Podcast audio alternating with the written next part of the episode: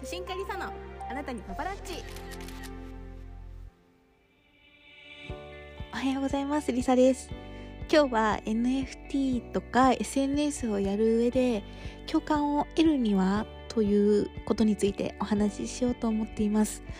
と NFT とか SNS をやるにあたってやっぱ共感ってすごい大事だと思っていて応援してもらうにはまず共感を得てもらわなきゃいけなくてそれで自分が意識していることを言おうと思ってるんですけど全部で5つあります。1つ目は自分をさらけ出すこと。であえて余白を見せること。人ってもう絶対完璧な人っていないじゃないですか。なんかやっぱり SNS って自分でいくらでも言葉とか考えて時間をかけて発信できるから完璧な部分だけを見せることってできるんですけどそこをあえて完璧な部分だけじゃなくて自分のダメな部分とかもうなんかそれこそお酒飲んでただ酔って楽しいだけの部分とかそういう余白を見せることによってうん応援とか共感で得られやすいかなって思ってます。日常とかも見せることでなんかより身近に感じてもらえると考えていてそこも含めて発信しています。で2つ目は1個目につながるんですけどフォロワーさんとかホルダーさんに頼りまくります。あの企画とかリリースのこととかももうすぐ相談するしもうなんか自分の脳内のことをまとめらんないとそのまま言ってなんかこれどう思うとか聞いて発信相談することで自分ごとになってもらえるんですよね相手にも。でやっぱ自分ごとになると応援したくなるじゃないですか。その後どうなったかなとかも気になるし、まあ、いざリリースされた時も応援してもらいやすいかなと思っています。3つ目がアイコンを自分の写真にすること。でそれだけで一気に雰囲気が伝わりやすいんですよね。私がどんな人かってみんなも多分想像しやすいしまあちょっとこれ何年か前にも撮ったやつなんですけどただ顔がもし隠れていても雰囲気がわかるだけでなんか会ったことなくてももう友達というか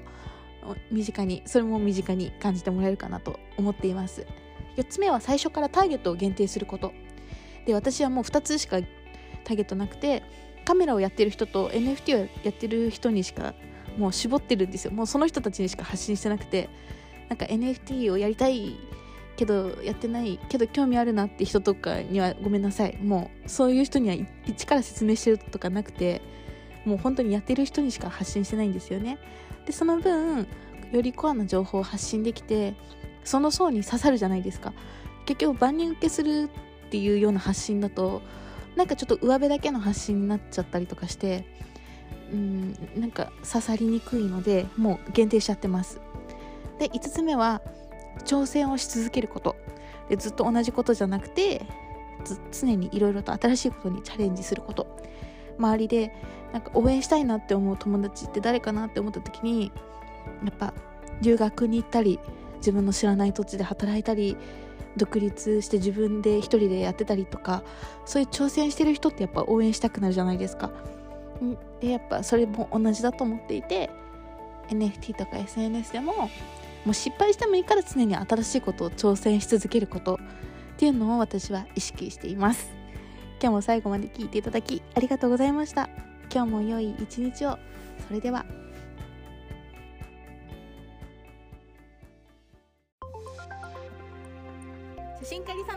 あなたにパパラッチ。おはようございますリサです。今日はインスタグラムの活用法について全部で7つお伝えしようと思ってます。ね、私ね4分でいつもスタイフとか音声配信収めたいんですよ。めっちゃ早口になったらすいません。でまずねアルゴリズムがねだいぶ変わったんですよ。去年の秋ぐらいに。でそれがなんでかっていうと、まあ、不況によってインスタグラムの方も広告費の収入が減っちゃったってことで企業からじゃなくて個人からも広告費を集めたいらしくアルゴリズムがすごい落ちちゃった。もう悪い方向に行っちゃって。1万人フォロワーさん1万人以上のアカウントとかっていうのが本当にリーチがめちゃくちゃ下がったんですね。もう半分とかになったんですよ。でもそんな中やっていることについて私これ全部実践はしてないんですけど、まあ、トータル的な客観的な、まあ、感じも含めてお伝えしていきますね。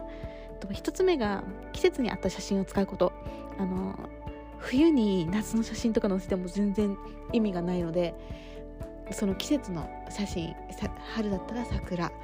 夏だったらひまわりとかなんか定番なんですけど季節に合わせたものを使うっていうのがいいと思います。で2つ目が、まあ、それに似てるんですけどハッシュタグも適切なものを使うこと。で関係ないものばっかり使ってるとシャドーバーに合うので例えば「星空」っていうハッシュタグなのに全然昼間とかもうそういうのって AI で全部判別されてってるのでハッシュタグは適切なものを使うこと。で3つ目が投稿時間は18時から19時頃がベストだと思っています。大体皆さんの帰宅時間ぐらいに合わせてですかね。遅い時間だと、うん、9時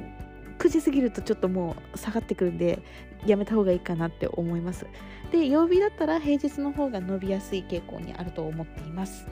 で4つ目が滞在時間を伸ばすコンテンツを作ることですね。リールとか写真だったら複数枚投稿するとかその文字を入れてなんか情報のあるものにするとかっていうことですね。で5つ目はその4つ目とつながるんですけど保存されやすいものを作ることですね。なんか後で見ようと思って保存をしてもらえるもの。で今って保存が一番インスタにとって大きいので保存してもらえるものほど発見とかに乗りやすかったりとかリーチが伸びるのでまあそれを意識したらいいかとは思っています。で6つ目がリールを作る時に外部アプリのロゴのない動画を使うこと。例えば TikTok とか右スとかに入るじゃないですか。ああいうのとかあるとも勝手に AI が判別してあ外部アプリから持ってきてんなってなっちゃうのでそのないものですね。で動画は縦縦の動画。横だとあんまり意味ないみたいです。で使う音楽はできればあの流行ってるものとか最近のものがいいらしいです。そこのからの流入もあるということですね。で7つ目が、えっと、これだけ言うデジタルコレクティブは伸びません。噛んだね。デジタルコレクティブルは伸びません。あの NFT を自分で売れたやつとかそのままデジタルコレクティブルとして載せられるんですけどあれ伸びないです。もう全然伸びないです。ただキラーンってさせたいっていうだけで私は載せますけど本当にあれは伸びなかったですってことですかね。あの話がされるんですけどよくインフルエンサーの方とかでインスタグラムの本社に行ってきましたとかストーリーとかに載せる方いるんですけどああいう方の動きを見てると、まずどういうことをすれば、まあ、インスタに沿ったリーチになるのかっていう動きになるのかっていうのが分かると思います。今日も聞いていただきありがとうございました。駆け足ですいません。今日も良い一日を。それでは。